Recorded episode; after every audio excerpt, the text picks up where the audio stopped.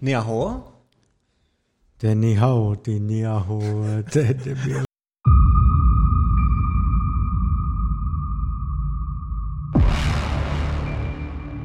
Dobrý den, vážení a milí diváci a posluchači, je tady Pepe Logic, díl číslo devadesát osm, čau Adame. A Honzo. Jak se máš, Adame? Mám se skvěle, protože jsme nejspíš vyřešili náš problém s kamerou, který byl mezi židlí a, a adaptérem. Já to nebudu komentovat, nebo se zase rozčílím a nyní jdeme dál. Ano, já ještě vlastně jsem chtěl říct, že se objevil článek, než se pustíme do velkých věcí, který vyšel na I E E E, což je taková ta organizace, kde vychází mnoho paperů, ale je známá i z, z různých prostě. No je to taková technologická taková technologická umbrella prostě všeho možného. A vyšel tam článek, jak Computer Graphics Industry vznikl na státě, na univerzitě v Utahu. A je to o Adobe a Pixar Foundrech. A jsou tam všichni vyfocený ty starý pánové. Já tady dám teďka obrázek. Takže už jsem to říkal na Discordu, ale takhle doufám, že bude vypadat Pepe Logic sraz za šedesát let. Je to... No hlavně už je vidět, že i ta generace původních í té lidí a tak prostě už stárne, no. No. Teď my vidíme vlastně stárnout první generaci, už jsme zažili rockerů a tak, starých, mm. Teď jsou prostě vidíme starý, jakože už hodně starý. Pak už teď vidíme i první starý repery, dětky prostě padesát plus. Jo, no. No a vídáme samozřejmě i lidi od videoher a od í té a tak starý. No. To už to jako... To Howard ten taky už za deset let. Ano, takže asi tak, no. No nic, no. Co chceš brát jako první? Asi... Asi bych se pověnoval krátce projektíků, hmm. který jsem dělal. To je jeden z důvodů, proč teď byly taky míň díly. To je, to je pro jeden projektík a pak bude následovat další důvod, proč teď nebyly díly. No, nebyl to... Takhle... Tohle je pouze doplňující projektík k něčemu, co ještě dělám, a to nebudu dávat asi ven, jako veřejně, ale... Si to chceš nechat a vydělat na tom obří prachy a nehnat si tady open source vlnu, co? Tak něco ven dám, ale tak jako nemůžu se rozdat. Když se rozdáš, co zbyde tobě? Hele, patenty brzdí inovace. No, tak jako dobrý, ale... No, k tomu se nebudu vyjadřovat. No, takže za mnou, já nevím, jestli to je vidět, já se trošku odkloním. Není to vidět, protože to je přesvícený. Jo, no tak si to pak pustíte, nebo já to tady prolnu. Mm. A jedná se o, o takový eh, jedná se o takový projektíček, na který jsem narazil, protože jsem něco řešil s poissonovskými rovnicemi eh, v jiném kontextu. A potřeboval jsem se tam něco spočítat, udělat si nějaký vizualizace.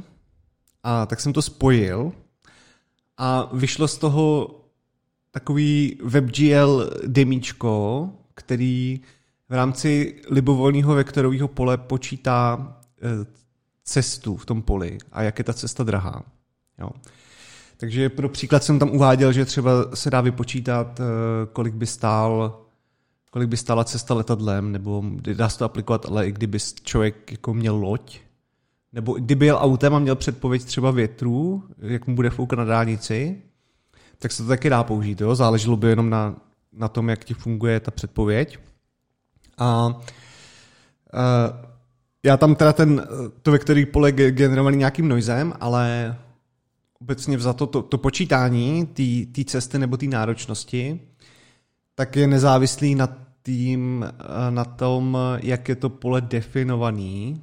A, takže Je to, jsou tam použitý různý spliny, různý aproximace, je, je tam trošku nějakého, nějakého integrování a používání nějakých knihoven, který numericky řeší integrály.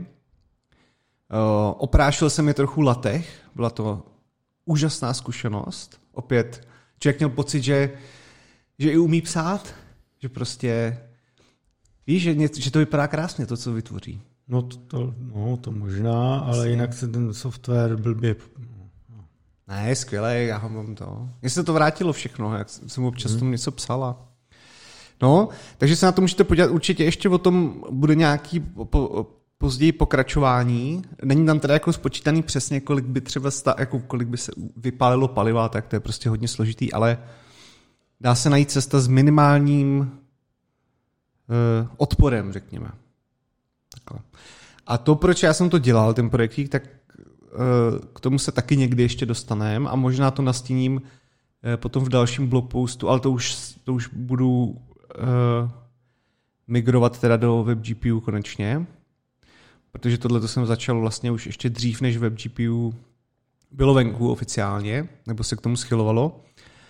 A tam si trošku víc ještě pomíme o těch poissonských rovnicích a co se tím dá řešit a, a jaký to má, jaký to má, jakou to má souvislost právě s neuronkama a řešením nějakých jako specifických problémů. Takže se to můžete podívat, můžete, to, můžete tam dát like. No je to na Medium, na blogu, na blog na medium tečka com, kde bude link v popisku. Ano. Na a, YouTube. Ano. A tím končí se self-promo, aspoň teda mé, Honzo samozřejmě. No už máš nějaké reakce od někoho na to? No nikdo mě nic nekomentoval, ale lajku dávám přesto, takže jsem spokojený. Má to nějakou, jako, je to nějaký boostnutý teďka, takže to docela se dostává k lidem, tak to jsem rád, že to nepíšu do větru, že? No. Už to trendovalo na tom? Na Hacker News? Tyjo, na, na Hacker News jsem... Leda, že bych to tam dal, ale já mám trošku... Hackerně se docela... Já s tom mám docela obavu, protože občas tam ty debaty jsou takový hodně přísný. Mm. Když tam něco dáš, tak jako a to je všechno, jo? To jsem dělal včera houku na hajzlu, nebo něco takového. Však když jsi mě to dával na review, ten článek, tak jsem taky poznačil, že matika je tam slabší. Angličtina jak...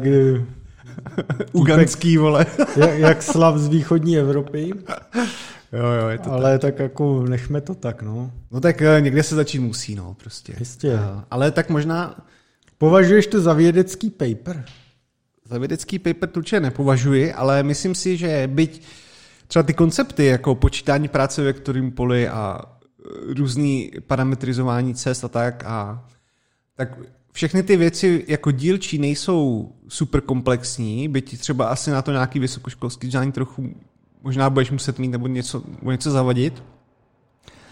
Ale spíše to ve spojení toho všeho, že jo, s tím tři déčkem a tak, že prostě z toho má spíš člověk radost, že vlastně se spojí hmm. mnoho konceptů, které nějak eh, fungují dohromady. A hlavně je tam to WebGL hypovaný. Ano. Tak. Tak to je vše k tomu, jo? Ano, to je vše. Tímto samo... Samohoňka končí. Honí péřině je konec. Honí péřině je konec. Takže to byl jeden důvod, proč byly minule velký prodle, byla velká prodleva mezi díly a teďka byla další, něco menší prodleva mezi díly. A to je to, že Adam celou dobu hrál Diablo čtyři. No taky, ale. A já ne tolik. A hnil tady a jen málo se chodil mít. A teď by o tom chtěl něco říkat taky. No, tak samozřejmě Honza, Honza má zvyk vždycky všechny průsery házet na ostatní, ale veškerý úspěchy si přivlastňujete jak banky. Prostě když krachujou, tak státe pomož nám, ale když prostě jde o zisk, tak chutě oholí, jo. Takže Honza lže. A, a teda já jsem nadšen z Diabla. Měli jsme možnost se socializovat skokem. Jo, no, ano. Uh, Jinými slovy, když budete u nás na Discordu, tak je tam voice channel Diablo a když a tam se scházíme a když budete chtít hrát s náma, ano. Tak můžete tam přijít a zároveň v Diablo čtyři je za, založený klan Pepe Logic s mezerou, ten je public, takže můžete vyhledat přímo v Diablu a poslat žádost a já vás odklepnu, protože já jsem jediný vládce. Tyhle dva jsem promoutnul na oficíry, abych je mohl samozřejmě degradovat. Děkuji, děkuji Overlorde. Děkuji. Ano, takže můžete se přidat do tohoto skvělého klanu. No, a tak teda faktor pařby je pět prostě. Hmm. Docela mě to baví. Mám, mám samozřejmě k tomu pár abych teda z toho nedělal herní úplně pořád, ale mám k tomu pár víč, eh, takových o, výtek v podstatě. Jedna věc je, je ten scaling, eh, kdy při každém levelu se to všechno stále těší. Hmm. Ono za to samozřejmě dostáváš nějaké jako odměny, ale trošku to na mě působí, že teďka jako jsme v tom endgameu, jako šedesátý sedmdesátý level mm. a dost, na, na ten čtvrtý svět, tak, um, tak vlastně spíš mám pocit, že to levelování působí trošičku jako, že tě to trestá, než by tě to odměnilo. Protože mm. vlastně ti to všechno degraduje a jsi, vlast, jsi jako slabší globálně. Tak myslím, že tohle by bylo ještě dobrý, kdyby se trošku vylepšilo. Já chápu, že to pak jako ty lidi nutí víc jako grindit, ale myslím, že v nějakých jiných hrách je to jako udělaný lépe. No. A, a potom je věci, co jsme probírali, no tak to U X je prostě to je fakt tragédie, nemožnost vyhledávání v inventáři, mm-hmm. nemožnost si ukládat blueprinty na buildy. Pro, jeden proti bossům, jeden proti velkým hordám nepřátel. Mm-hmm.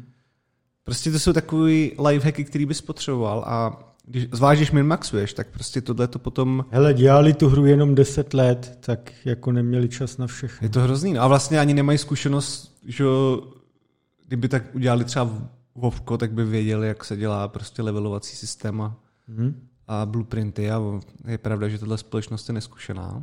A tak ono se tam všichni, jako všichni ty lidi vyměnili, že tam už někdo původní snad není skoro. A kdo tam je, tak toho znásilnili.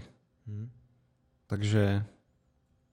No. No, ale, no ale tak je to dobrý, takže kdybyste neměli co dělat, tak si to určitě kupte a kdyby vás tohle nenadchlo, tak aspoň přijde ten Cyberpunk.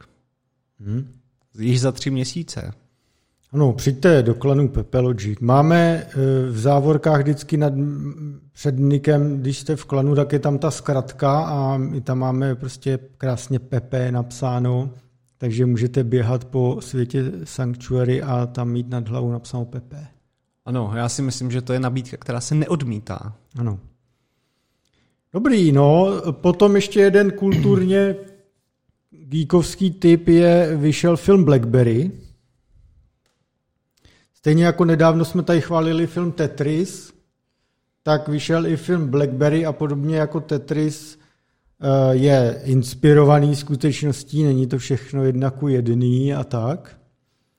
A popisuje samozřejmě vznik a konec této kdysi slavné značky telefonů, z, z, která byla dominantní zejména teda v U S A a řekněme na západě, v Česku to bylo až ten konec spíš, kdy to tady operátoři začali víc prodávat a tak.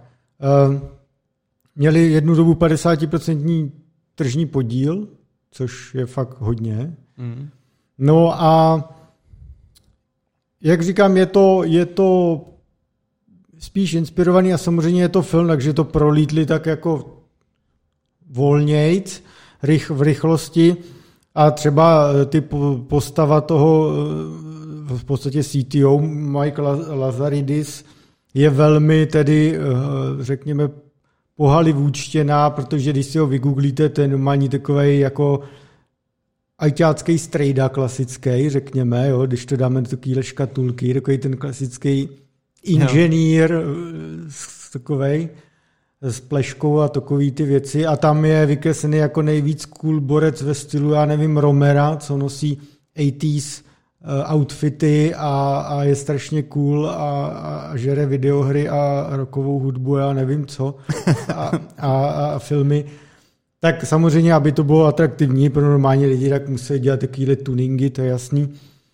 Ale spíš pak, až se to dodíváte, tak si kupte knížku Losing the Signals, která je výborná a velmi detailně popisuje, jak to BlackBerry hlavně teda pak šlo do kopru, jako i to, jak proč byl úspěšný, ty, že oni dokázali díky algoritmům a serverům a tak komprimaci dat i ve starých sítích prostě nabízet neomezený messengery a všecko a, a bylo to prostě fenomén jak blázen. No a pak ten pád, který, tam byla skvělá věta, kdy ten C E O BlackBerry v tom filmu volal C E O A T and T, což je velký americký operátor, který měl exkluzivitu na první iPhony. A Nabízel mu, že mu dají půl milionu BlackBerry zadarmo, jen ať to začne prodávat měsíc před iPhonem, a že mu to jako dluží, protože spolu prodali hrozně moc minut díky ten BlackBerry, jo? Protože operátoři prodají tarify, že to se počítalo na minuty. A ten C E O A T and T mu řekl, že problém minut je, že se, že se do ní vejde jen jedna minuta. Což byla krásná narážka na to, že co iPhone znamenal pro biznis telekomunikačních operátorů, kteří najednou mohli začít prodávat data a služby navíc, a už nejen blbý minuty a případně SMSky. A jakou revoluci to vlastně fakt znamenalo, no, tady to. Oni dneska operátoři samozřejmě kňučí, že najednou jim tyhle firmy typu Meta a YouTube a, a Netflix tam vodí strašně moc dat a oni musí investovat do těch sítí, ale tyhle firmy si z toho berou tu smetánku, ale faktem je, že jim to prostě nabustovalo. A taky je pravda, že když přišel první iPhone, tak ty sítě na to vůbec nebyly dimenzovaný, pak na to, takže A T and T bylo nechvalně prosulý tím, jak měli zahlcenou, zalagovanou síť, pomalou, blb, blbnoucí. No a vlastně to vydupalo celý fenomén čtyři G, no, tohle, a nastartovalo to úplně novou revoluci v všech těch Uberů a dalších apek, který díky tomu mohli zůst. No a ta BlackBerry, tam byl prostě ten předěl, no. Hmm. Takže, ale ta knížka je fakt detailní v tom, jak oni se, ten C E O, C T O a tedy strašně mydlili, každý si, jako ne, ten koukáš, si říkáš, ty vole, proč? Všechno měli ve svých rukou. Z BlackBerry Messengeru mohl být WhatsApp, nemusel vůbec existovat WhatsApp. Nebyl by no. důvod, kdyby to včas vyřešili. A tedy, a tedy. Takových věcí tam bylo hromadu a v tom filmu nejsou. A nebylo náhodou, ale ten jejich Messenger vázaný dost na ten hardware? Že tam no, nějakou... ze začátku právě jo, ale oni to mohli otevřít a dát na další, jo, okay. což pak udělali, ale pozdě, když jo. už tady byl WhatsApp a všichni. Hmm. Ale původně oni to měli v rukou, bylo to vázané na BlackBerry, ale to, to šlo prostě udělat. A oni to věděli, oni ten, jako to, o tom tam bavili. Hmm. A takovýhle chyby... To je takový to innovators dilema, že jo, si bráníš, mám to tady, díky no. tomu prodávám to BlackBerry, když to otevřu, tak co? No tak v tomhle případě se ukázalo, že to otevří měli a, a takových příkladů tam je víc, tu knížku doporučuji, když vás třeba zaujme ten film a chce, bude, nazna, uznáte, že BlackBerry by vás zajímalo, protože je to velmi poučný a do, pro mě doteď je to nejlepší telefony, co jsem kdy měl. No, ty, ty vždycky, ty, ty jsi byl, jak je takový to memečko, jak tam jsou na tom balkóně ty tři aristokrati a koukají dolů na lůzu, hmm. tak to byl přesně Honza Jicky, když byl se svým BlackBerry a no, přede mnou seděl a ťukal tam a no, no, jsem hrozně jako důležitý novinář. Jo, a... jo mám BlackBerry. No, ale mě no. třeba T-Mobile český měl tarif nějaký BlackBerry, protože většinou si kupoval to BlackBerry Enterprise Service, to sněl třeba u operátora jako firemní server nebo tak, nebo jsi to měl dokonce mohl provozovat ve firmě sám, hmm. ale pokud bylo BlackBerry Internet Service, to nabízel třeba český T-Mobile pro jednotlivce, no a to byl v podstatě V P N tunel, kde jsi měl neomezený data, prostě x milionů let zpátky. Velmi pokročilé, no, no, to je za, vlastně, no. nevím, tři, čtyři stovky měsíčně ten tarif, jo. Hmm. A plus mě chodily všechny ty americké služby, které tady nebyly, té době, vždycky když a testuje se, já nevím, plácnu, co Instagram, no, ten asi byl předtím nájezd. Služby tohoto typu a tady nešly, tak mě vždycky šly díky té službě, jo, a tedy no, bylo to skvělý. Hmm, to je krásný, no. A pak to šlo samozřejmě do toho kopru, no. no. Fascinující příběh to je. Ano, ano. Potom Adam chce tady mluvit něco o Apple Vision Pro, mně se do toho teda vůbec nechce z více důvodů, hlavní je to, že o těch technických detailech víme pramálo a dále o tom, že každej teď má názor na Apple Vision Pro, a... ale Adam si myslí, že má co nabídnout, tak můžeš o tom něco říct, no. Tak díky za boost morálky a sebevědomí tohoto pořadu. No, no. Uh, no já tomu mám několik věcí. Za prvé jsem velký fanda. Jsem hrozně rád, že to vzniklo. A První jedna věc, proč o tom chci mluvit, je to, že vlastně nevím, nebo neznám žádný kanály, kde si to případně vyzkoušet. A tím to apeluji. Bo Honza s tím případně třeba taky může pomoci, jo? To já netvrdím. Ale kdybyste potom věděli, kde se to dá vyzkoušet jako mnohem dříve, než to bude v prodeji, e, i nějak pokoutně, tak se určitě ozvěte a nějak se domluvíme. E, protože mě by to velmi zajímalo. A je to, e, je to z několika důvodů. Um, Ty věci, co se tam ukazovaly, třeba že si pustíš film, nebo si projektuješ že, pět aplikací vedle sebe, nebo nějaký koli. Ale to už umí i současný headsety. Jo, no to já nechci jako říkat, že to je uh, majsterštyk. Mě spíš bude zajímat hrozně, právě proto si to chci vyzkoušet, jak to bude stabilní ve smyslu toho zobrazování, protože ty když, ty, když chceš jako uh, fixovat v podstatě, kdyby se díval na film, že jo, tak ho chceš jakoby zafixovat, že jo, někam se ho umístíš, různě no. velký a čučíš na to, ale tak otáčíš hlavou, jíš, piješ prostě a tak dále. A asi to, asi to budou mít vychytaný, jo, ale udělat tady ten systém stabilní s veškerýma jako inverzníma výpočtama, který jsou proto potřeba, nemusí být úplně taková sranda a mě by fakt zajímalo, že se nikdy nestane, že ti to nebude jako prostě flikrovat o nějaký milimetry, přeskakovat, když, když v tom budeš. Jo. To si myslím, že uh, no, chtěl bych to prostě prozkoumat. Takže hmm. proto to zmiňuji. Uh, ale jsou tam pár věcí, které teda uh, jsem spíš vlastně trochu vyděšený. A, a to jsou, uh, to je teda sken toho obličeje a dělání toho týho tři dé avataru. Hmm. A potvrzování plateb tvojí sítnicí. Ano, tak to se už děje v Číně, můžeš platit tak, nebo ne sítnicí, ale úsměvem třeba. To jsem zkoušel jo. v obchodu v Pekingu. Je to navázaný třeba na, tyjo, nevím, jestli jsem to měl, na Alipay nebo na co navázaný. Na jednu z těch nějakých platebních služeb, teď tyjo, si nevím. No ale prostě celý obchod typu, jak známe Amazon Go a všecko. A normálně na konci se verifikuješ přes kameru a usměješ se. Jo.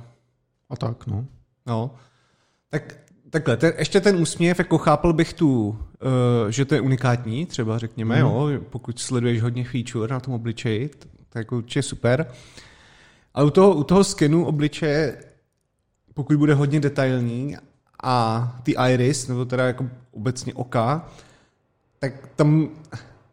To už je trošku dystopie na mě, lehce, a opět tam nastupuje ta otázka té víry, jako jestli to fakt zůstává na tom deviceu, asi, asi jako hmm. jo, ale uh, vzhledem k tomu, že si nedáš nějakou proxinu prostě uh, s Warshárkem nebo něčím, že bys si to mohl jasně ověřit, tak um, nevím, jestli tyhle data jako vůbec vlastně chci někam poskytovat kvůli tomu, abych používal nějaký...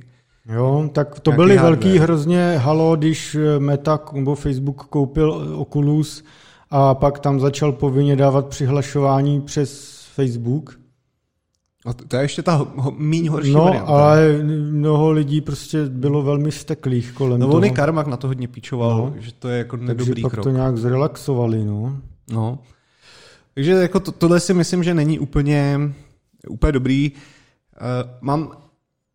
Co, co, co si myslím, že by uh, že, že trochu spojitý, tak to je ta budoucnost té analytiky a možnosti ti něco prodávat v rámci nějakých dat, na co se díváš a co má tvoji jakou pozornost a tak dále. A říkám to z toho důvodu, protože Apple už mnoho let, nebo mnoho, jako já jsem se toho všiml třeba před třema lety, myslím, nebo dva a půl, hmm. že měl v job listingu jako plno věcí ohledně reklamy. A nedá, on na tu reklamu hodně jakoby tlačí, co se týče Google nebo Facebooku, tak on hodně to tam osekává, že jo, přístup k těm datům.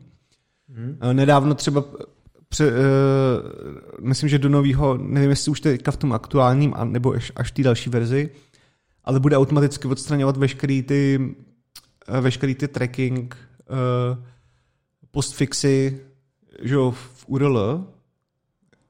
A jsou to takové kroky, které mě připadají, že hodně směřují nejen k tomu jako skriplení té konkurence z hlediska ad businessu, ale že by se na, že jako rozjedou vlastní ad platformu. což s případníma datama ještě jako starých těch zařízení jim to hrozně moc nabustuje. Jo? Že mají vlastně channel, ze kterého můžou zkoumat nebo prostě dělat nějaký beta testing hrozně moc feature. A v tomhle tom jako budou mít obrovskou, obrovskou výhodu. No. Ale jako hrozně se mi, jinak se mi to fakt opravdu strašně líbí, byť ta samozřejmě první verze bude prototypová, moc lidí to asi nekoupí za tu cenu. Byť já bych asi do toho šel, protože myslím si, že v tomhletom mít potom náskok i z hlediska vývoje různých aplikací, tak bude hodně dobrý pro sdílenou práci. Jako samozřejmě ne každý pracuje v takovém biznisu, kde si bude chtít sdílet interaktivně augmented reality s lidma třeba na texturovaný meše, že jo? Ale Mrk Mrk, Zavináč, Ondřej Červinka a další tohle jistě budou velmi rádi používat, ať už na prezentacích nebo... No nevím, nemluvil bych za ně, jo, nemluvil bych. Já bych ten Juskej sama byl velmi opatrnej. Vůbec ne, nemáme tušení, pokud se to uchytí, tak díky čemu, jo. Jo. Protože to je no, dost ošemetrý. Já nasdílím článek, který jsem vyžebral, ať pro nás napíše Honza Houvora, což je jeden ze zakladatelů Bohemia Interactive a už několik let se věnuje virtuální augmented reality, profesionálně dělá i pro izraelskou armádu na tom a tak. Mm-hmm. A velmi technicky je v tom ponořený a nasdílím, abych to jako nemusel tady celý pře, překdákávat. Technicky rozebírá ty věci, něco označil za velmi vyspělý, něco za velmi zastaralý, že evidentně ten headset měl vyjít už dřív a nestihli to. Mohu bys dát třeba jenom jeden příklad, ať to úplně nevykrádáme ten článek. No tak to nejsem na to připravený. Zkusím to jak dohledat. Jo. Já, já to nasdílím celý, bude to v popisku, ať si to přečtete, teďka to nemám v hlavě celý. A co zaujalo mě, tak je spíš to, oni to všecko prezentují bez ovladačů a všecko, že údajně, co zatím jdou zprávy, extrémně vytunili, pozorování, nějaký snímání oka, kam se dívá, celou tu přirozenou interakci s tím prostředím. A tohle, jestli fakt zvládli, tak to může být game changer, protože vždycky jako braci do ruky furt ty ovladače, furt se s tím nějak mrcasit, to hrozný, úplně není ono. A, takže jestli něco mě tam zaujalo, tak tohle, že jestli by posunuli někam dál, hmm. protože tohle musí se jí odpadnout, jakýkoliv cetky k tomu další.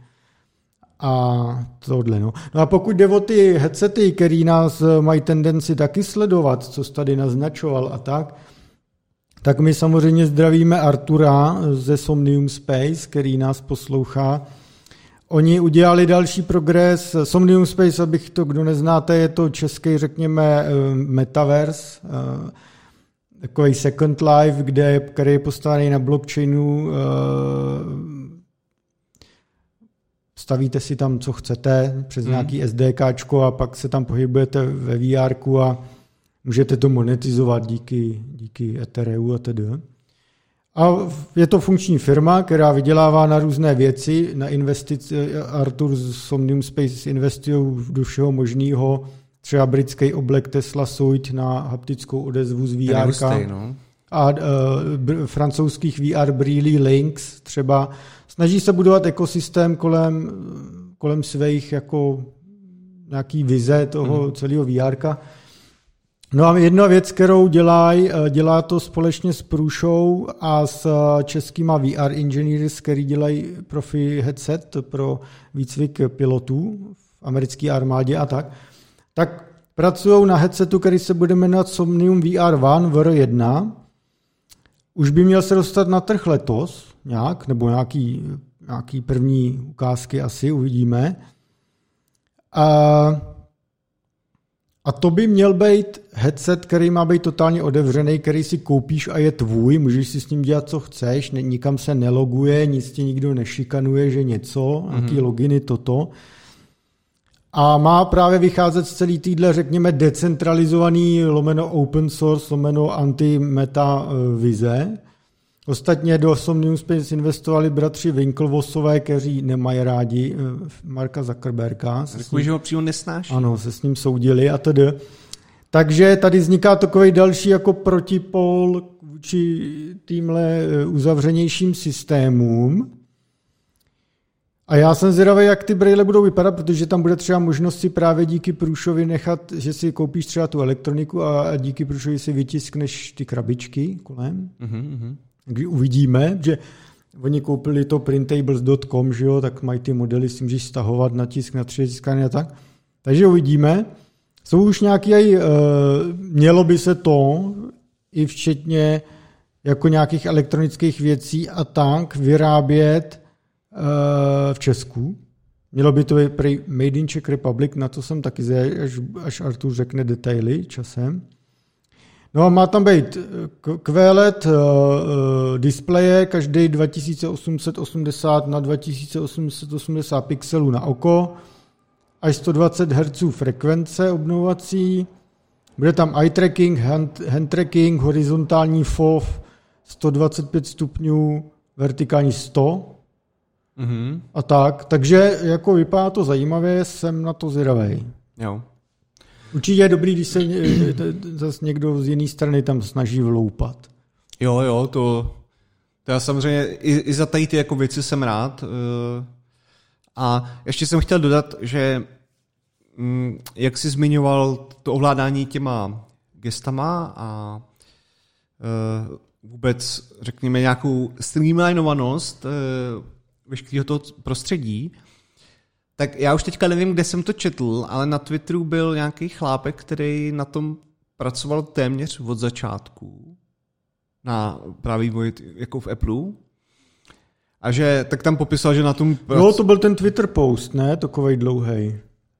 No, tak ono jich je teďka dlouhý hodně, tak no, já nevím. No, tak to je jedno. Dobrý, Jak, jaký vysíš? Ale, ale tak zmiňoval tam, teda, že na tom samozřejmě dělala šílená armáda lidí. Uh, jako cenu vůbec se nedokážu představit v tady těch, v tady těch niancích, ale uh, právě to, co jsi tam zmiňoval ty o tom, um, o tom příjemném ovládání, takže oni tam hodně i zkoumali to, aby z různých senzorů třeba poznali, kam se ten člověk bude dívat. Ano, ano, ano. A že podle toho potom zvýrazňují automaticky ty prvky dopředu dřív, ano. než se tam podívá tvé oko. Ano. To je jak spekulativní výpočty na procesorech, že něco počítáš předem. Prostě to rozbrenčneš. Prostě čítuješ. No. Prostě to rozbrenčneš. Neštíš budouč, budoucnost. No, spíš ji upočítáš, ale... No, dobře. Jako... Honzo, to zase, to zase jsme u toho, že plno á í modelů je statistika, tak, ano, tak ano, teďka tak budoucnost... Je, vě, věštění je, je to prostě branching. Matematika. Je to no, branching. Dobře, no. Ale... ale zní to líp prostě. No. Ale věřím, že jako... I třeba z toho by byly zajímavý data mít potom anonymizovaný, když by se to hodně dostalo mezi lidi. Mohlo by to k něčemu pomoct. Ale tak to už je taková věc, která jako samozřejmě shareholdera normálního asi tolik nezajímá, ale hmm. uh, no uvidíme, co se z toho. Ale líbí se mi to, možná si to koupím. No je potěšující, že se do téhle hry přidávají další teda hráči, i takto silný, i startupy, že tohle musí být, pokud ten vývoj má někam jít dopředu. Takže musí být nějaká competition. Hmm. Že to máš krásně rozparcelovaný teďka, jo?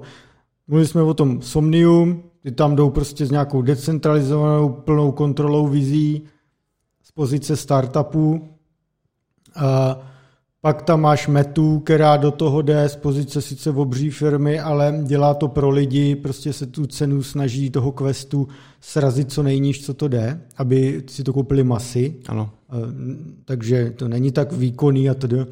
Pak tady máš něco pro nerdy, typicky há té céčko, že jo, Vive a, a, a, a tyhle ty, nebo Quest Pro třeba dejme tomu. To je pro ty, co se klidně to připojí ke kompu a tak. Pak do toho teď přijde Apple, který to bude chtít udělat hezký, seamless, uzavřený ekosystém do sebe a tak. Pak tady máš různý projekty typu HoloLens, že jo, Microsoft tento tlačí do Enterpriseu, každý někam jinam, takže je to no. dobrý, že se to jako nějak skládá a ve výsledku by se to pak někam mohlo pohnout. No. No.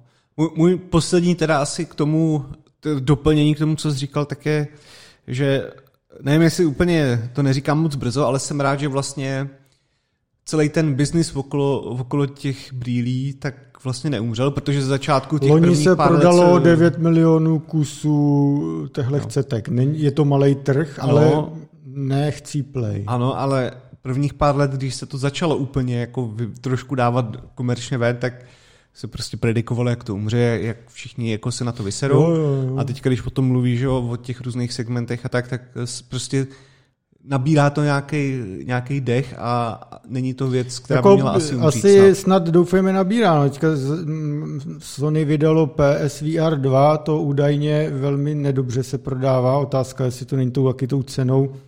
Plus tam zase není moc v obsahu. No právě, no. No, těžko říct, no. Ale Beat Saber, ten, ten už je takový fenomén, že se ukazuje, že to jde. Ten nějaký trh tady je, ale tak... No, uvidíme. Ne, ne, nevím, co tomu dál řek. Jsem rád, že se tomu furt začíná věnovat více víc subjektů a že to snad někam posunou. Ano. No, teďka Adam, asi bych chtěl... Já ještě jedno rychlý téma odbydu, ať se můžeme dál to... Eh, to jsem mohl říct už předtím. Eh, mám tip na knihu, která vyšla teď v češtině, Svět podle Číny. Je velmi... Velká část se věnuje technologiím. Je to od autorky, která je poradkyní americké vlády pro Čínu. Už za doby Trumpa a i teď za Bidena, takže to je vyloženě jako člověk, který dodává data a insighty a není politicky, řekněme, dosazený úplně. No to, to je až překvapující, že vydrží takhle no, no, no. úplně protipolní režimy. No, no, no. no a je to samozřejmě extrémně americký pohled na, to, na, to, na tu Čínu a ty její technologické firmy, typicky Huawei, TikTok nebo ByteDance a, a mnohé další. Pokud chcete třeba rozumět víc tomu, co, co, co ty jako americký U S A občas šílí s těma embargama a s tou úplně vyhrocenou retorikou, tak si to přečtěte, je to dobře napsané, že se to rychle... A asi pochopíte ten jejich pohled. Uh, oni třeba, ona tam hodně píše, že to je střet nějakých hodnot dvou světů.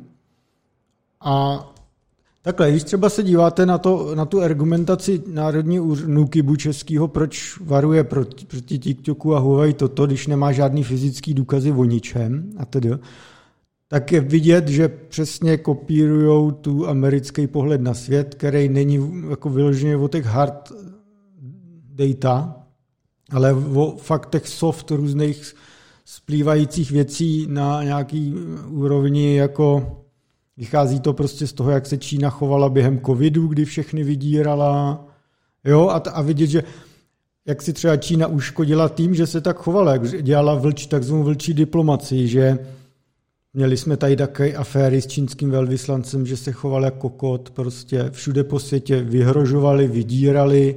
Hmm. Oni už to teď velmi rychle jako zase stačí zpátky, že zjistili, že to jim velmi nepomohlo. Takže vlastně takovýhle jako jsou to souběh takových jako soft věcí, který jako si pak ty západní státy vedený U S A řekli, no tak s Číňanama radši nic. Jo? Jo. Je tam popsaná i kapitola, jak se Čína snažila, a teď taky snaží, ale už jí to tolik nejde, počí, každý už si na ní dává teď bacha, dosazovat svý lidi do mezinárodních třeba standardizačních různých unií. Typicky I T U, Mezinárodní telekomunikační unie, tam donedávna předsedou byl Číňan a všu, důležitý všechny ty křesla byly Číňani, aby oni mohli mít tlak na to, jak budou vypadat standardy, třeba v případě toho telekomunikací a mohli je teda prosazovat ve světě a tím svůj vliv. Jo, takže tohle Amerika jako sbírá dokupy. Trošku se tam otírá i o to, že jako Amerika samozřejmě byla zvyklá, že ona je ten, kdo obsazuje tohle všechno a dělá si to po svým. A to tam fakt naznačuje, že jako je to fakt střet dvou odlišných jako pohledu na svět, ten byť americko-centrický, ale řekněme jako na těch standardech v í té se fakt jako dělá jako volně a, a, a nešikanují se zase ostatní a tak. Ale jako nejde tam do těch jako protiargumentů typu, jako vy nemáte třeba v telekomunikacích teď skoro nic a musí vás to hrozně štvát a mm-hmm. proto tady jezdil Pompeo a všem říkal, nasaďte open run, jo, a, jo, a tedy, jo. a tedy jsme tady řešili xkrát. Takže tomu se úplně jako nevěnuje tolik. A dokonce tam i zmínila, že je pravda, že ty sankce třeba výrazně škodí možná i víc americkým firmám než čínským. Ty obří třeba Nvidia, jak si teď uh, Jensen Huang hrozně ve Financial Times a tak prohlásil, že to je brutál, co, jaký to dopady má na, americký, na Nvidia, na další americké firmy a že si má dát U S A bacha, že Čínu to tlačí k samostatnosti a že prostě Nvidia spolu tam prostě uteče biznis a hmm. Čína ho převezme. Tak to ona tam uznala, ale řekla, že prostě, když to jednoduším, prostě hold bezpečnost je bezpečnost, prostě to se musí takhle udělat. No. Je to prostě americkocentrický pohled na věc a vlastně, když si ho přečteš, tak pak jako je jasný, že s tímhle se technickýma argumentama a tak bojovat prostě nedá. Jo. A to už je tady dlouho vidět na té debatě Nukyb versus trh. Uh, ano. To debata je, ty mluví technicky ty, tímhletým slangem politickým, bezpečáckým, vůbec se nikdo nerozumí. Takže pokud jste spíš té technické části a taky tomu nerozumíte, tak třeba i ta knížka je takový dobrý jako policy paper, řekněme, introduction. jo, jo. jo? Um, no, takže tak, asi k tomu. Dobré, tak teďka, teďka Adam by chtěl zmínit nějaké zajímavé věci ze světa, nějaké projektíky ze světa umělé inteligence v uvozovkách, že je to statistika, ze světa statistických různých jako metod. Ano, ano. Jsem rád, že jsme první, první podcast, který se vydává anti-hypem. Jistě. Tak. Je to několik projektíků, jsou trošku od větších firm. Příště vezmu nějaký méně, nebo nez, nějaké nezávislé indie projektíky, řekněme. A tak první je, e, protože teďka to máme všichni podle mě v paměti, tak nedávno vyšel e, Adobe, e, to byl Generative Fill, že jo? Kam no. si dal fotku a ono ti to dokázalo dopočítat to okolí, což není zdaleka první projekt, který tohleto dělal v rámci, v rámci zpracování obrazů, případně i videa už dokonce. A, a jako poměrně to začalo uh, být používaný a trendovalo to. Uh, dával mm-hmm. jsem na Discordy, dám to i do popisku, takový ten seznam těch meméček klasických, který nechali Adobe taky rozšířit. Mm-hmm. A to, o čem mluvíme, tak, o čem mluvím, tak, tak je Stability A I, teda vydává teďka uh, tool Uncrop, což je na, na stejný brdo, ale no, no. má to třeba prostě trošičku jiné výsledky a tak dále. Můžete si to už vyzkoušet. A, a já jen rychle. Česká Fotopea, fotopea tečka com, český webový Photoshop, má také už generativní funkce a je zadarmo. Ano. Takže je to hustý. A hlavně je to české. Ano. Takže není pozadu Ivan, zdravíme Ivana. Ano, ano. Ano, a můžeš dál mluvit. No, další věc je, uh, další věc je Music Gen, tentokrát od Mety. Uh, my jsme tady o dvou, myslím, projektech se bavili, který dokázali generovat hudbu. Případně, když jsi tomu dal nějaký sample tak, a textový prompt, tak ti to převedl ten sample na ten daný typ té hudby třeba. Mm-hmm. Ale nemuselo to být nutně tak, jo, mohl, mohl jsi tam dát třeba jenom textový prompt a ono to něco vygenerovalo. Mm-hmm. A tohle je teda od Mety, je to na Hugging Face už najdete demo. Mm-hmm.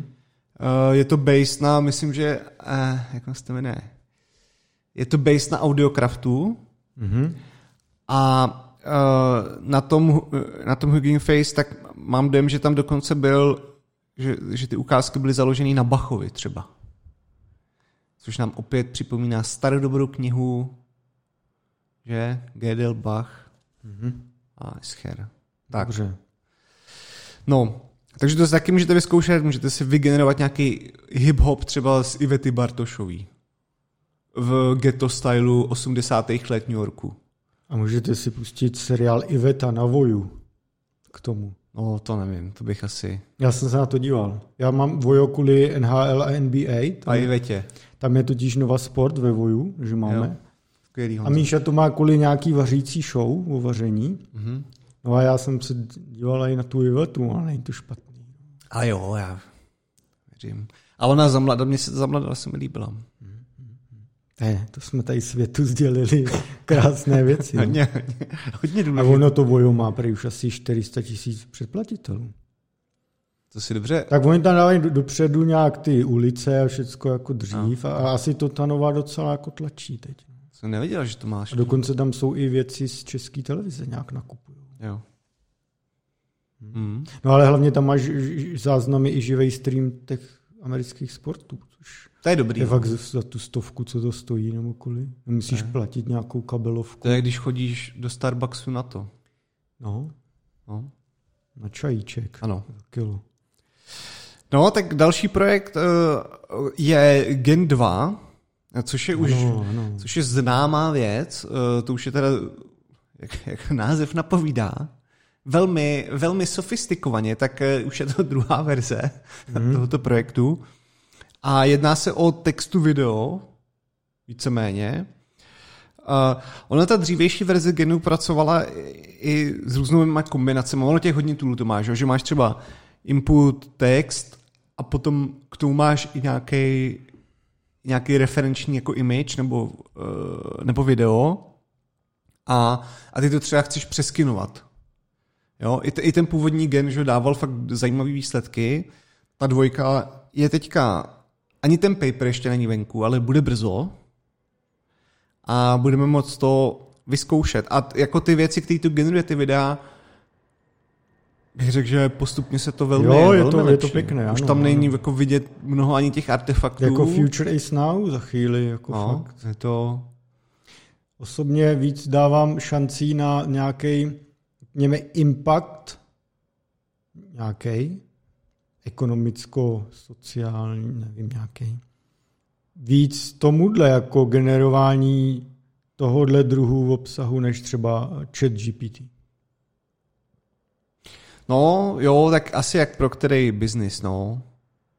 Ale, ale jako v kombinaci, když si to představíš třeba, když by si vzal kombinaci kontrolnetů, kde bys pracoval čistě s tři dé meshema v kontrolnetu a dokázal generovat nějaký narigované věci, které nebudou otexturované a ty potom bys nasypal do tady genu dvojky, tak vlastně můžeš, můžeš si ušetřit strašně moc práce.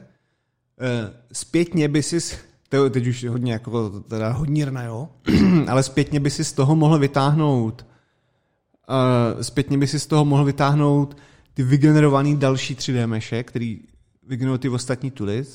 To je oslý můstek, to jsem vymyslel úplně, já jsem genius. Mm, mm, mm. Jsem genius. A, a, mohl bys, a všechno to dáš takhle dohromady a opravdu to ti ušetří neskuteční práce, pak už si to doladíš, jo? Pak už nebo domaskuješ, nebo prostě do, do, dořešíš si nějaký ty detaily v postprodukci, ale mm. to, to ti strašně ulehčí.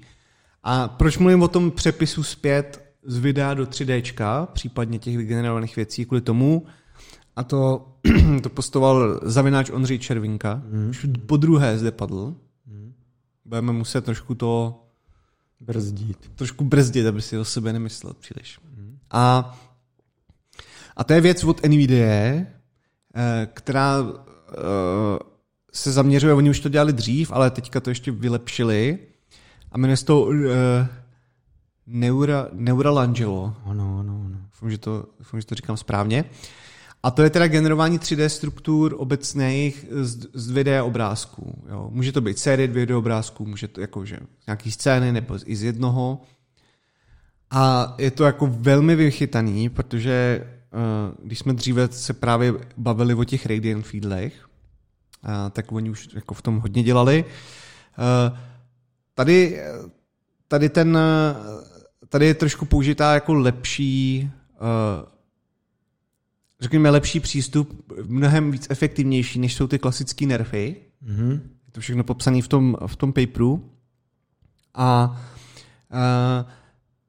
těch, takových projektů, které už jako jsou i uh, třeba na vašich telefonech, taky více. Jeden z nich, myslím, že je, mm, to je vždycky si to, vždycky to zapomenu, ale je to jo, Luma, Luma Labs. Já si pamatuju, že to je Bluma a pak musím odebrat Bčko. No. To jak nám někdo psal, jak si zapamatovat jméno Jensen Huan. Je to, ano, ano. To je něco, já už jsem nepamatoval, bylo tam něco, že to je Jensen. No, ale díky tomu to si to pamatuju. No. No. Už se taky pamatuju. Takže Luma Labs a ty to dělají teda ve smyslu, nevím, jestli to je edge computing kompletně, ale ty to, maj, ty to mají teda, že na iPhoneu děláš, děláš ty fotky a pak ti to vytvoří uh, ten tří déčkový model. Uh, to, jak ti to moc vytvoří tří déčkový model ve smyslu jenom uh, popisu nějakého surfaceu nebo jako toho prostoru, který se skládá z nějakých povrchů versus toho, že bys dostal namešovanou a ještě k tomu rozfeaturovanou scénu, jakože auto má svůj mesh a jo, jako rozdělit to na jednotlivé komponenty, to si myslím, že úplně všechny tituly tak jako dobře neumí, ale tak je to prostě nějaký vývoj, jo. A, a ten Neural Angelo určitě jako vel, velkým zlepšením a má jako lepší detaily, jo. Dřív třeba, když měl ty, když měl ty nerfy různý, a já nevím, byly tam stromy, nebo tak, tak to se to jako slilo do takový, do takový jo, břečky. Jo, jo. A teďka už to rozeznává i ty, i ty nuance prostě jednotlivých listů. A v tomto nám teasing ještě na další díl, protože ten, já si myslím, že teď budu říkat tenhle díl, ale ještě, tam ještě pár věcí, kterým nerozumím. A nechci to úplně kazit, ale vyšlo to nedávno a to je projekt, teda, to je projekt Zip-NeRF, Kteří, který byl publikovan od Google. Nevím, jak si to je official jako Google věc, ale dělají na tom Google jako researcheri, takže asi předpokládám, že všechno, co vygenerujou, je nějakým způsobem Google ownership asi, nebo nevím, jaký mají smlouvy. A to je uh, zase posunutý nerv na další úroveň. Uh, já i tak dám dolů odkazy na to video, co oni tam dávají i na ten paper, příště si o tom pohovoříme více, ale je to fascinující, protože oni už jsou teďka schopní, jako ten level toho detailu, kdy to třeba pře- přejede nad barákem, jo, série těch fotek, z kterého to generujou, tak prostě už, to, už tam máš detaily jednotlivých třeba tašek, jako na střeše, hmm. i různých jako praskanců a když máš listy, tak na nich vidíš ty prostě žilky.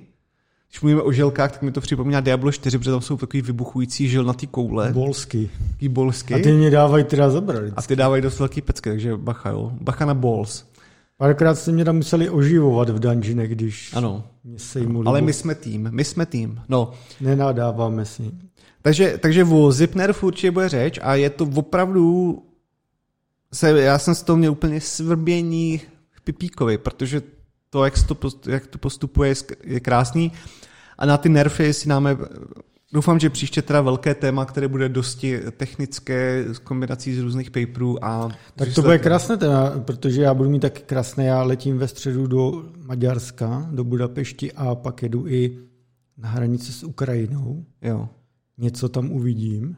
Aha. Pak budu se pohybat dál v Maďarsku a tam budu taky něco vidět a bude to taky zajímavé. No, tak já říkám veřejně, že jestli nepřivezeš pět klobás a neukážeš tady na podcast, tak mi to předáváš. Tak já mám zpáteční let někdy v jedenáct v noci, to už budou zavřený suvenýr shopy na letišti. A to jsou výhovorky, prostě někde mi koupíš klobásy.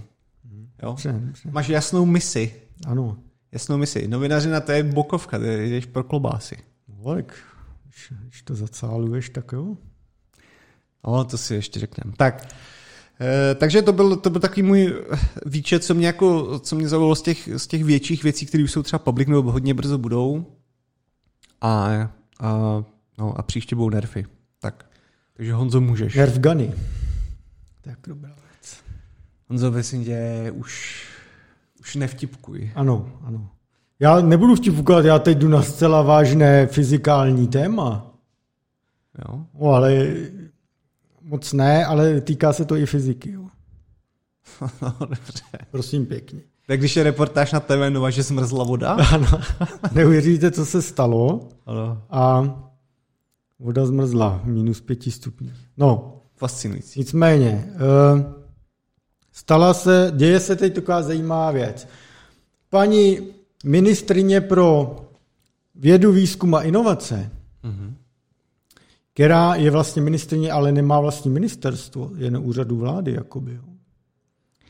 Paní Helena Langšádlová letěla, letěla teď do U S A nedávno. Mimo jiný byli ve Washingtonu, ale byli i v jiných uh, jinde, v Atlantě. No.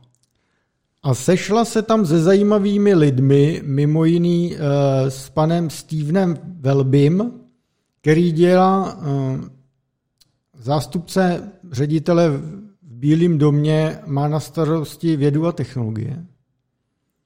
A nebo se tam setká třeba s Johnem Burkem, který vede jistou strategii na ministerstvu obrany v Pentagonu.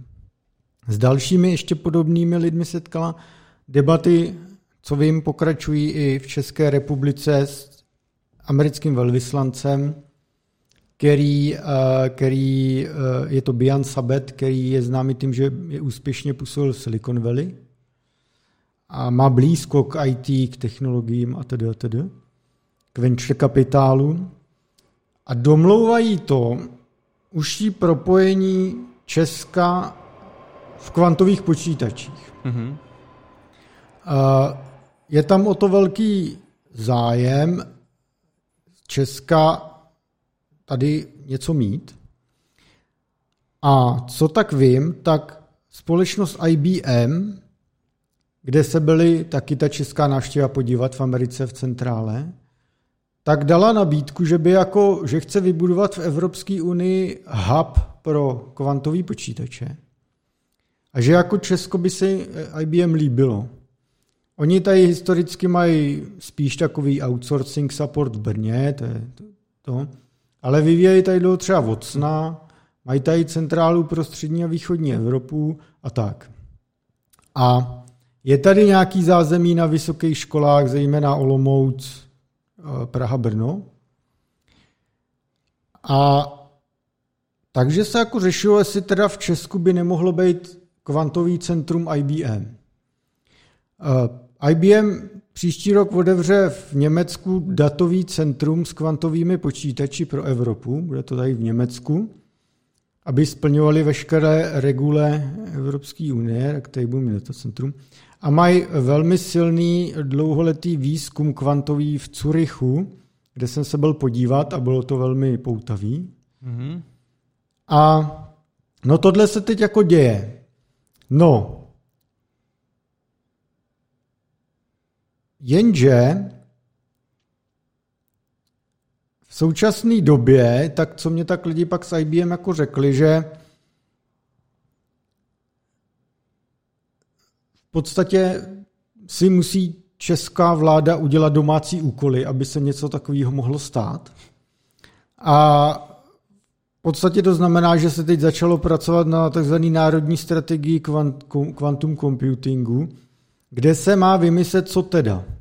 V podstatě, kdybych to shrnul, a to jsem měl různý debaty s, lidm, s vedením ČVUT, V U T a tedy a tedy. Oni, anebo i s jinými lidmi, kteří nejsou ve vedení, protože ty pak říkají zase jiné věci. Že? To, ty, to, to dávají na tu další míru. V podstatě je tady nějaký výzkum kolem kvantových počítačů, který na těch školách je, kvantových sítí a tedy. A není špatnej a čistě akademicky, teoreticky, tady jsou nějaké schopnosti na tuhle oblast. Na jaderce a všude možně. Olomouci jsou velmi dobří a tak.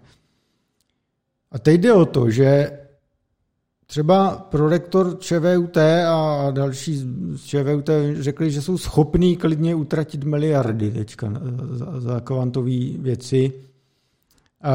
Je tady jak jistý národní plán obnovy, kde je hromada miliard peněz a každý by z něj něco chtěl. A o tyhle prachy se taky hraje. Jenže problém je třeba v tom, že ČVUT nebo školy obecně nemůžou být garant, protože oni jsou jako univerzity. Musí být nějaká instituce, která se o to postará a řekne stát jde tudy, bude to řešit, jak to má vypadat, kdo co dostane, kdo co bude dělat a tedy. No, jenže pak zjistíš, že prostě stát na to nemá vůbec lidi schopný, který by vůbec tušili, co to je, jak, jak to dělat a tedy. Mm-hmm. Když se pak s něma třeba bavíš s těmi ministerstvama, a to mám třeba od velmi vysokou postavy z ministerstva průmyslu, je prostě, kdyby takového něco se muselo dělat, tak to musí zebrat z jiného projektu prostě. A zase nebude ten druhý projekt. Já nevím, teď se vymyslím, třeba umělá inteligence. Takže je to brutálně jako takový divný situaci. Takže teď se formuje to, že by se napíše nějaká strategie, co teda s tím dělat. Příklad, příklad, jo. Česko se zapojilo do takzvané Q C I sítě evropský, v podstatě se staví síť pro kvantovou komunikaci, pro přenos Q K D klíčů, kvantový šifrování. Jsou tady nějaké komunikace s Polskem a tak, už jako jsou tady na nějaké desítky, na pár kilometrů se to tady daří komunikovat. Jenom tohle už jsi zmínil, ano. Nebyla tam nějaká Ostrava v tom? Tak a... ano, Ostrava, no. A takže to tady je a teď taky, kdo bude teda gestor, kdo to bude cíto, tak se tlačilo dobu na Nukyb. Hele, to je o bezpečnosti kybernetický, to budete dělat vy. Nukyb bojkotoval, že to dělat nechce, že to dělat neumí. Nebudu to dělat. Ne, já to dělat nebudu. No a až nakonec se na úřadu vlády, jako právě paní Langšádlová s, vla, s celou vládou dali jako usnesení, no prostě to budete dělat. No. Po roce a půl tahanic.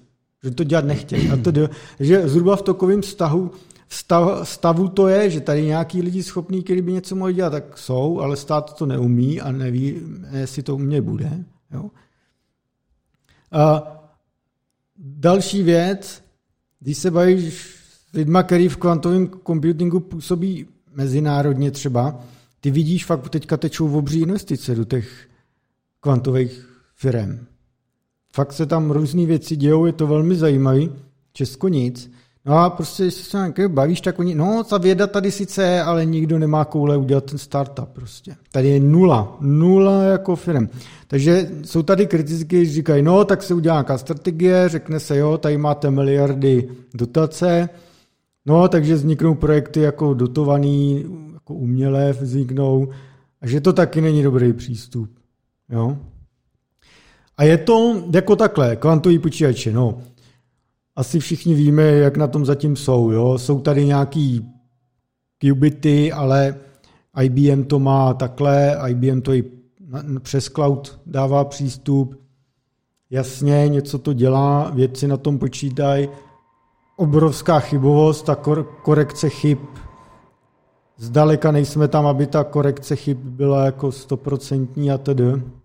Takže možná jsme v nějaké fázi, že se to hypuje trošku, těžko říct, ale když vidíš právě zase další některé země, jak třeba právě Amerika to má společně třeba s polovodičema tak na, jako mezi prioritama rozvoje, protože když vidíš, že ti kvantový počítač prolomí tvou šifru, tak to Pentagon samozřejmě velmi nerad slyší, v NATO se tomu věnují a tedy, no, takže vidíš tady nějaký, jako, že se něco děje a že jako je asi blbý jako se na to vykašlat, říct jen to je hype, z toho nic nebude.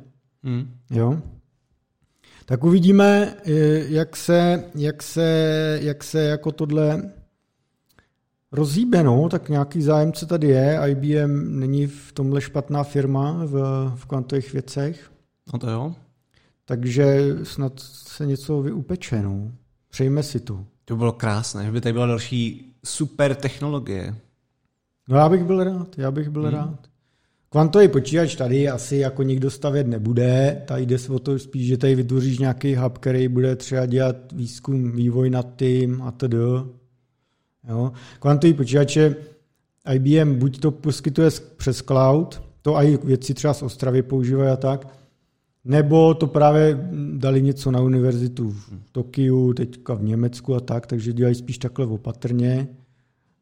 Ale no uvidíme, uvidíme. Ale tak ten, i ten zaseknutý drápek takhle na intelektuální využití je, tak je to začátek dobrý, no? Ano, ano. No a ještě bych měl jednu, jednu věc.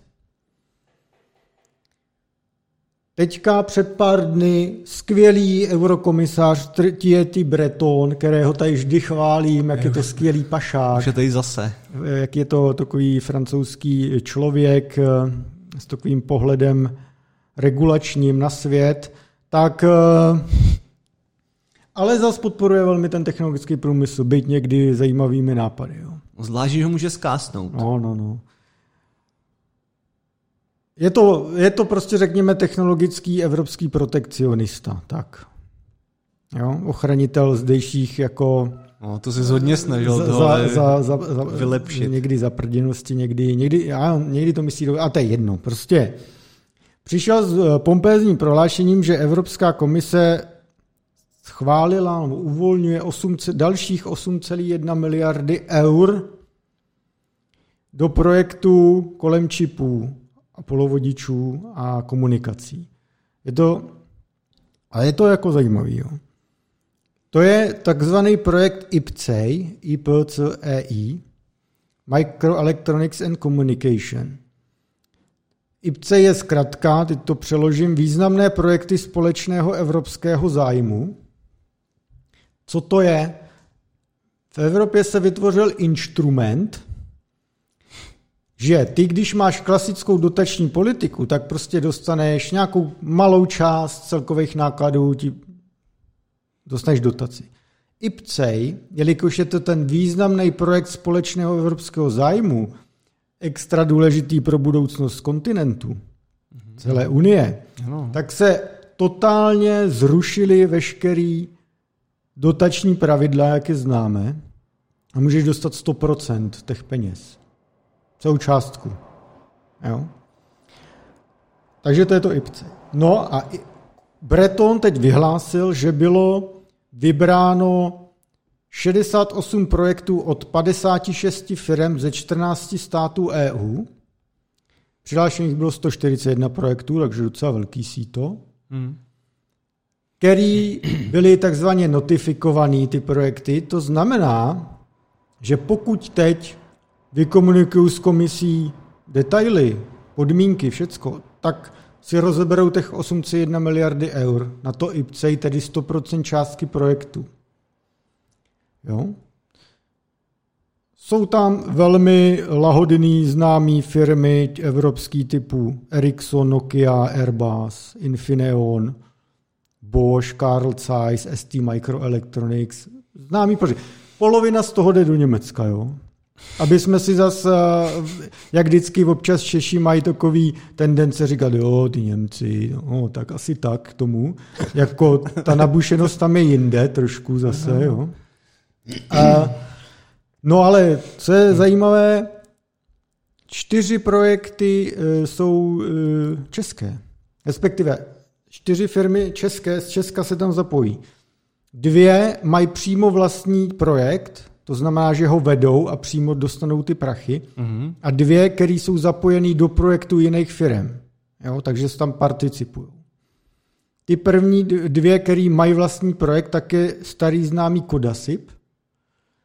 A, a druhé je společnost Microsoft Mind, méně známá firma z Brna. Nedávno většinu koupila skupina T T C, která tady třeba provozuje datacentra v Praze. A ty, co se participují, tak je česká pobočka N X P Semiconductors, nizozemská velmi důležitá evropská firma, a U J P Praha. No a tyhle firmy by měly mít dispozici jedna celá pět miliardy korun. Hlavní hráč tam je teda ten Kodasip, podle mě. Ale teď přijde ta jako vtipná věc. Jo. Ty vlastně, těch osm celá jedna miliardy eur, to není tak, že to... Evropská komise pošle z nějakého federálního balíku jak U S A. Ne, ty teďka Ministerstvo průmyslu a obchodu musí dojednat ty podmínky, jak to jako zaplatit.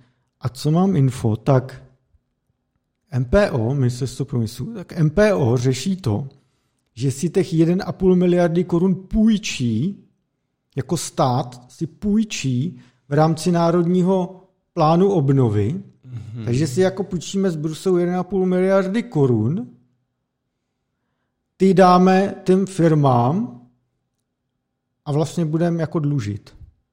Jo? Což je varianta, ze kterou se pracuje asi nejvíc. Okay. A je velmi zajímavá. Zajímavá. No.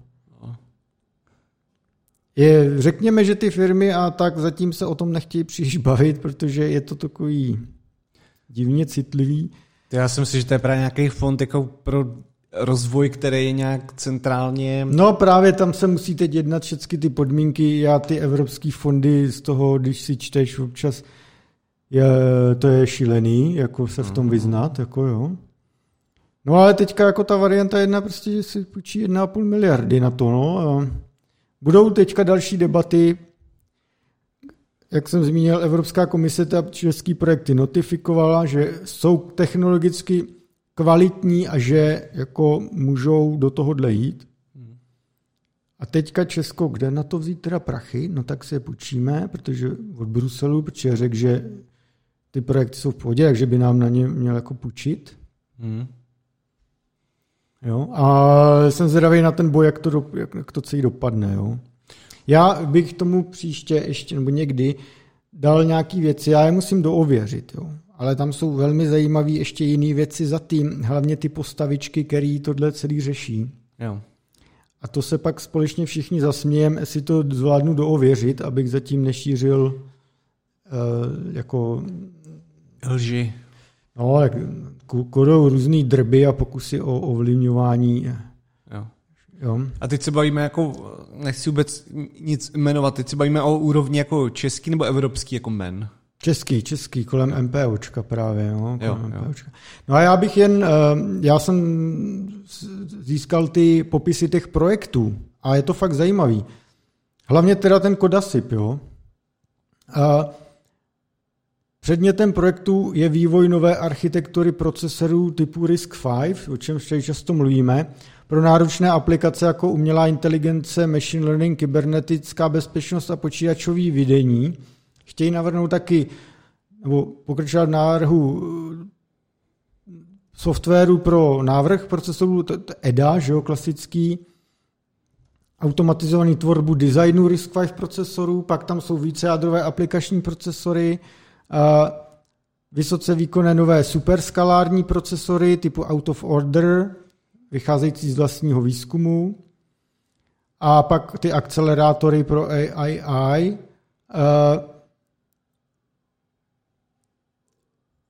Kodasip na to má spolupracovat se zákazníky jako N X P, Continental, B M W, Bosch, Nokia, Ericsson a další. A to mně přijde teda hodně zajímavý, protože je tady i ještě jeden projekt, o kterým bych chtěl pohovořit. Snad jsem to tady už neříkal, kdyby jo, tak mě rovnou zastav. Já už od minulého dílu je tak daleko, že se ho nepamatuju. A myslím si, že bych neměl, to, že neříkal. Kodasip se spojil s Intelem a CERNem, s tím v rámci projektu evropského, který se jmenuje Cyclops, s tím, že pro, je tam od Evropské komise zatím vložených sto milionů korun v přepočtu a v podstatě jde o to, že tenhle projekt má začít vyvíjet otevřený softwarový ekosystém, hlavně no, co se týče A I části pro risk pět, akcelerátory A I. Jinými slovy, když to zjednodušíme, tohleto společenství by mělo vyvinout, řekněme, něco jako je ekosystém Kuda na Nvidii. Vzniká v Evropě, v Barceloně, hlavně akcelerátory na A I postavený na risk pět. A teď je ambice kolem toho vytvořit i ten software a nějakým způsobem narušit jako dominanci Nvidia, která je obrovská a vyhnala Nvidia i na tu tržní hodnotu bilionů dolarů. Tady dám třeba citaci zase, myslím, od Bretona. Rostoucí adopce A I vytvořila trh pro nové hardwarové akcelerátory. Ty dnešní bohužel používají uzavřenou kombinaci hardwaru a softwaru, což vede k monopolizaci trhu několika velkými hráči. Projekt Cyclops chce tento obor demokratizovat a vytvořit otevřené standardy. Jasná narážka na Nvidia, jas, úplně jasná. Takže Kodasip, tam bude hrát roli, dalším je ten Intel, a to skrze firmu Codeplay, kterou koupil zhruba před rokem, která se tímhletým vývojem už jako zabývá kolem tohodle. A mimo jiný Codeplay třeba integroval nějaký softwarové věci do superpočítače Frontier, což je teď nejrychlejší superpočítač na světě. A právě bude tam i třeba ten, ten CERN taky operovat. No a na tohle jsem jako hodně zvědavej, teda osobně. Jestli se z toho něco vyvrbí. Protože to hnutí kolem RISC-V roste. The Linux Foundation teď taky založila podsekci pro RISC-V a tyhle ty ekosystém softwarovej. A dokonce se tam přidala jen Nvidia, krom hromady dalších velkých hráčů. Takže to už nejsou jako malí rybičky. Hmm. Jako, jo. Takže je vidět, že tady nějaké ambice jsou a líbí se mi to. Jo, já jsem tím taky nadšen. Um, mám dojem, že ten Cyclops si možná zmiňoval, ale nevím, jestli v takovýmhle detailu, že možná to jen tak proběhlo, takže proto jsem tě nezastavoval. Jo, ale ono se to právě váže i na ten I P C E I, s čím tam Kodasip uspěl, takže jo, jo. I když, jestli jsem to znova zopakoval, tak se omlouvám, ale vlastně to spolu dost souvisí, takže... No a já už teďka nevím, kdy jsem to četl, ale různě jsem prostě procházel internet právě v, v kontextu uh, custom build čipů, uh, ať už nebyl to jenom nutně RISC-V, ale také. A těch firm, který se tímhletím zabývají, jako návrhem tady těch čipů, je čím dál více, protože hmm, no tak logicky, ano. Co se děje, že kolem toho, byť samozřejmě jasně jako získat těch GPUček, tak ta, ta Nvidia bude jako ne, jasně, nepotlačitelná, jasně. Ale, ale v rámci tady těch čipů a přesouvání nějakých operací, tak je to poměrně hot téma a člověk nedokáže dohlídnout, ale za pět let prostě už teďka třeba se hodně valí v cloudovém řešení a distribuci různě těch výpočtů, co se týče A I a, nebo, nebo učení. A to taky může přinést hrozně, hrozně moc nového biznisu a právě custom jako čipů, který můžou hmm. odvádět hmm. svoji práci v tomhle tom. No. Hmm. Takže je to taky velmi dynamické uh, odvětví. Je. No, takže I P C E I budeme dál sledovat, budeme se dál sledovat i Kodasip. A pokud Honzu neoddělají, tak nám řekne i nějaký jména. Ano, to, to bude ještě sranda. Ještě, ještě to. A jinak ještě třeba, třeba jsou tam i ty další firmy český, český třeba U J P Praha se má podílet na vývoji radi, radio, radioaktivně vysoce odolných čipů na nový generaci senzorů radiačních, mm-hmm. takzvaný radiační detektor. A na tom dělají třeba společně s Oncemi. To jsou pak ty věci třeba se používají v medicíně a v radiačních zařízeních takových těch, a tomu se nevyznám teda moc, ale... A to je taky vymakaný, no, aby to bylo ctí. Asi jo, je... asi jo. Jo, takže okýdlem projektičky, no, tak I P C E I zajímavý. Ano, ano. Tak. No a já, jako za mě asi je to dneska všechno a ty máš tady ještě jedno témátko a to zvládneme. Jo, takový střední, to bude akorát. Takže závěrečný, týká se to takzvaného seam, seam carvingu, Úprav, úprav obrázků. Ano. Já mám dojem, že už jsem uh, seam carving párkrát zmiňoval, ale nikdy ne nějak uh, v detailu, vždycky to bylo spíš v kontextu nějakého image processingu, že jsme o to zakopli, ale narazil jsem teďka na jeden, na jeden článeček, který to nejenže pěkně popisuje, ale co mě na něm zaujalo, je, že No prostě vizualizace je všechno. Když máš šikovnou vizualizaci, hmm. pochopíš i poměrně dost obtížný koncept, i když třeba nejsi moc uh, intelektuálně nadán. Třeba jako my. Třeba, no, jako my. No. Jo, takže, nebo, no. no. A právě tady ten, tady ten článek se jmenuje Seam Carvingu, což je, mm, což je algoritmus na resizování obrázků. A resizování obrázků obecně, to jsem to taky zmiňoval, ale... Je velmi využívaná funkce. No, to jsem nechtěl říct, ale dobře, Honzo, ano, asi dost lidí změní velikost obrázků. Jsi velmi informovaný člověk. Tak, ale co jsem chtěl říct, že resize obrázků je vlastně strašně složitá disciplína. Jo, není-li to vektorové, tak Jistě, no. veškerá, jako úroveň veškerých různých aproximací a filtrů a aby to běhalo svižně.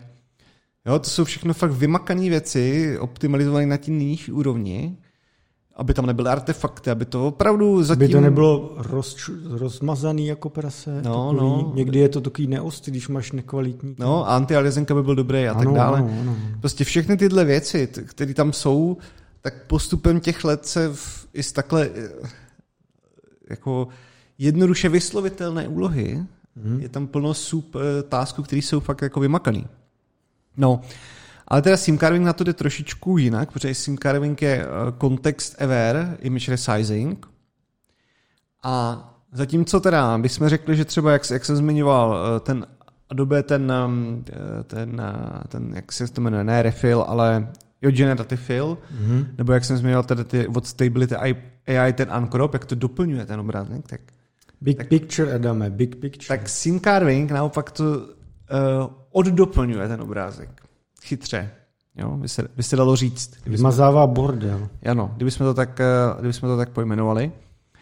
A je založený teda na tom, než se nám trošku do těch detailů, že mm, při normálním resizu, když to prostě chceš splácnout, že jo, tak, jak jsem říkal, tak probíhají nějaké aproximace, různě se různě, přes nějaké různé masky a, a kernely se prostě počítá, jak, jak se to má jako vyhladit a zprůměrovat.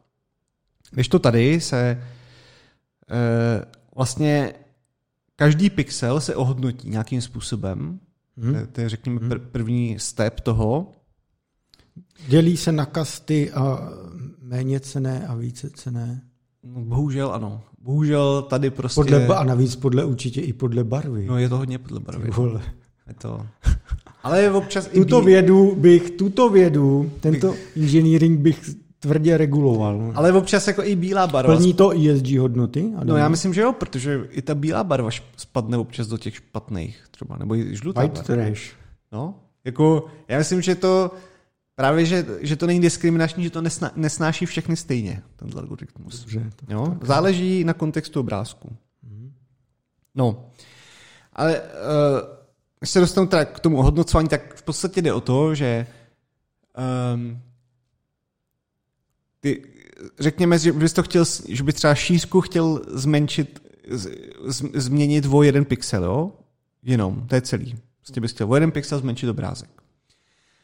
A tohle pracuje tak, že od toho nejhornějšího řádku až po ten spodní to najde nějakou jakoby čáru, kterou když z toho obrázku vyloupneš a ten obrázek takhle zcupneš, tak si toho vlastně ani nevšimneš. No.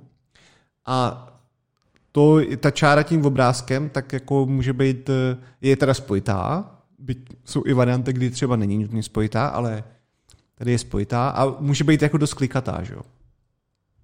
No. Jako cesta životem, Adame. Honzo, jak už jsem říkal, je to pouhý branching. Jo? Není to žádná prostě filozofie, ale je to prostě branching a dobře, minmaxování. Dobře. To je celý, o čem ten život je. Dobře. Jo. To už ví všichni hráči MMORPGček. Minmax je cesta. No. Tak a teďka, jak, jak, má to teda několik fází ten algoritmus, pak se tam můžete přečíst, já to tady ale řeknu v krátkosti. Na to určení těch vhodných pixelů, který budeš chtít odstraňovat, jako můžeš použít různé metriky. Jo? To je v podstatě na tobě, ale dost implementací e, dělá edge detection, takže, což vlastně To je taky fascinující věc, protože i, tenhle, i na tomhle jednoduchým algoritmu docela se prostě ukazuje, jak různý kernely a používání zpracov- jako image processingu jsou vlastně jenom občas prostě nějaký čtyři krát čtyři nebo tři krát tři kernely, který jako ti projdou obrázek a, doká- a dostaneš z toho strašně jako hodnotný informace, jo? Což třeba edge detection je. To prostě jako žádá se na nějakou, nějaký výpočet, který může být někdy náročný, když záleží na těch kernelech, ale z jednoduchý věci dostaneš, dostaneš teda edge. Jo, klasicky, že edge detection máš prostě, kde je to nejvíc bílý, tak tam je edge něčeho, kde je to tmavý, tak tam jako je nějaká jednolitá, řekněme, plocha. No a právě to, kde je to nejvíc bílý, jo, tady je to teda trošičku, ano, tohle, ale jako nic nebrání tomu to udělat jedna mínus, že jo, aby to, kde to je nejvíc černý, bylo nej, nejlepší. Ale když dáš někomu jedna mínus dneska, ty bys neměl nikoho zamkovat, Honzo, tak přivodíš ty... mu depresi do životní. Honzo, co zase meleš, já... Nemůžeš baví... takhle hodnotit lidi známkama. Honzo, ty jsi úplně, och, ty jsi takový simpleton, já už tady nemůžu, prostě. Barva, ne? Však jo, dělám si srandu, no. Šedá má od nuly do jedničky. Však jo. Šejdrech, tak asi ano. Když to dáš jedna... Mí... Já tady dávám vtipy, všecko... Ne, Honzo, ty jsi prostě... Já, tohle téma já celý překlápím do společenských jako konsekvencí. Ne, Honzo, ty jsi a... simpleton a já už, já už to nezvládám, tohle natáčení. Já už tohle pořád mě normálně trýzní, vole. Dobře.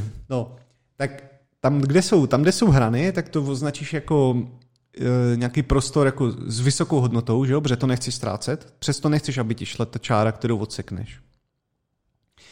A ty, ty kde hrany nejsou, tak označíš jako minimální. No. Hmm. A pot, potom teda musíš najít tu cestičku, že jo, od toho prvního řádku pod, až dolů. Na to jako jsou různé algoritmy,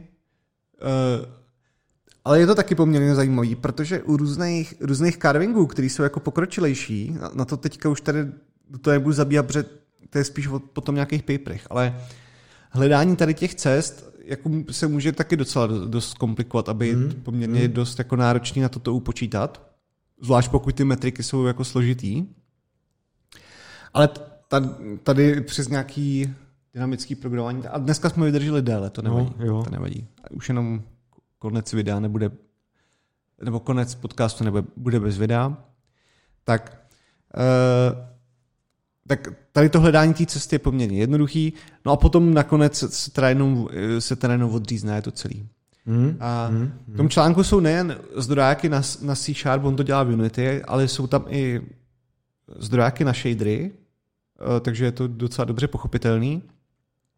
Jsou tam i skvělý animace, že to, že to ukazuje, když to zmenšíš o jeden pixel, o dva, o tři, o čtyři, až, až třeba do, do jednoho pixelu smrskneš celý ten obrázek. Jo? Mm-hmm. Takže je to, je to líbezné pro oko, mm-hmm. pokud máte nějaký vkus, teda samozřejmě. Jo? It depends. Takže, uh, takže tohleto, tohleto fakt, fakt, to pěkně, fakt to pěkně sumarizuje, uh, je to pěkně zobrazeno a poslední věc, co k tomu chci doplnit, tak na kterou jsem zapomněl, tak je jenom rychlý odkaz na jedno video, který se právě týká shaderů, kdyby to někoho zajímalo. Tak jsem si všiml, že teďka někdo někde linkoval video, který je, jehož hlas je vygenerován v nějakým, v nějakým promptovým zařízení, takže to nemluví člověk, asi třeba nemá tak dobrou angličtinu, nebo prostě mm. chtěl to mít jako jednotný. A myslím, že zatím tohle bylo zhruba čtyřicetiminutový video o zvlášť fraktálech a jak, se, jak je psát v shaderech. To je fakt krásný, ono je na shader, to je plno, prostě to má třeba pět řádků, mm-hmm. je tam teda hodně kombinací matematických funkcí, ale vznikne ti z toho úplně brutál. Jo. Mm-hmm. A, a tady ten člověk to fakt má hezky sepsaný a já pokud si vzpomenu, tak ještě bych potom nalinkoval odkaz na jeden... jedno fórum, který je totálně oldschool, který je z roku dva tisíce nebo devadesát pět. H P B B? No něco prostě, no ještě, ještě starší, úplně nějaký custom. A jsou tam prostě takový boomeři, nebo je, je tam takových dost dědulů, ne? Třeba šedesát let, ale jsou tam samozřejmě mladší, ale který se věnujou psaní shaderů a, a jako dělání fraktálů. A používají, ať už to píšou celý custom, nebo používají různé, já si říkám, nespomínám ten software, ale jeden software, kde můžeš, který je speciálně dělaný na um, vizualizaci fraktálů, do různého levelu v detailu, jo, prostě, aby tam aby ti to úplně neuškvařilo, prostě, hmm. protože samozřejmě fraktály by se daly dlouho, dlouho počítat, že? I guess. Tip. No, je to slabší. Uh, a, ale je tam, je tam i hodně, je, právě jak tam jsou i boomeři a tak, a, ale jsou tam hodně lidí, kteří se třeba věnují matice, jo, takže není to jenom o tom si něco hezky zobrazit, ale má to návaznosti i na různé jako matematické koncepty, ne čistě jenom standalone fraktál, ale jakože tento fraktál byl součástí řešení nějaký matematické úlohy mm. a proto se mi tak líbí. Byť není tak hezký na oko, pro oko, tak pro mě má intelektuální význam řešení jistého problému. Jo. Takže jsou tam i hezké životní příběhy. A to je moc pěkné, ano. Jo, člověk musí, musí se dotknout duše těch lidí. No. No vidíš, a když já jsem převáděl tu technický téma na lidský problémy, tak jsi mě tady seřoval, že jsem simpleton. Honzo, já vůbec tě nebudu komentovat. Já si myslím, že naši, naši, naši diváci si domyslí, co jsi za člověka, a já vůbec už se to nebudu pouštět. To je dobře, taky už je naštěstí konec. Ano. Nejsme zas tak dlouhý, hoďka a půl, ale stačí, myslím. Buďme rádi, že vůbec něco je, protože Adam chce hrát za Diablo nějaký dungeon na postup na další tier. To jsou lži všechno. Takže taková je realita. Ano, zradíme realitu. Buď, buď prvý, realito, buď prvý. A my vám všem děkujeme za pozornost. My děkujeme Adamovi, děkujeme mně. Děkujeme Honzovi, děkujeme mně. Primárně teda ale vám, že to s námi pořád jste, vydržíte a že to roste furt. Ano. Nejvíc rostou asi audio, viď, apky. Mm, ano. Což je fajn. Takže super, děkujeme. My se budeme těšit u dalšího dílu, no. Snad co nejdřív. Ano. a, a to je vše. Nebudu kecat dál. Děkujeme a mějte se. Čau, ahoj. Tak jo, mějte se. Čau, čau.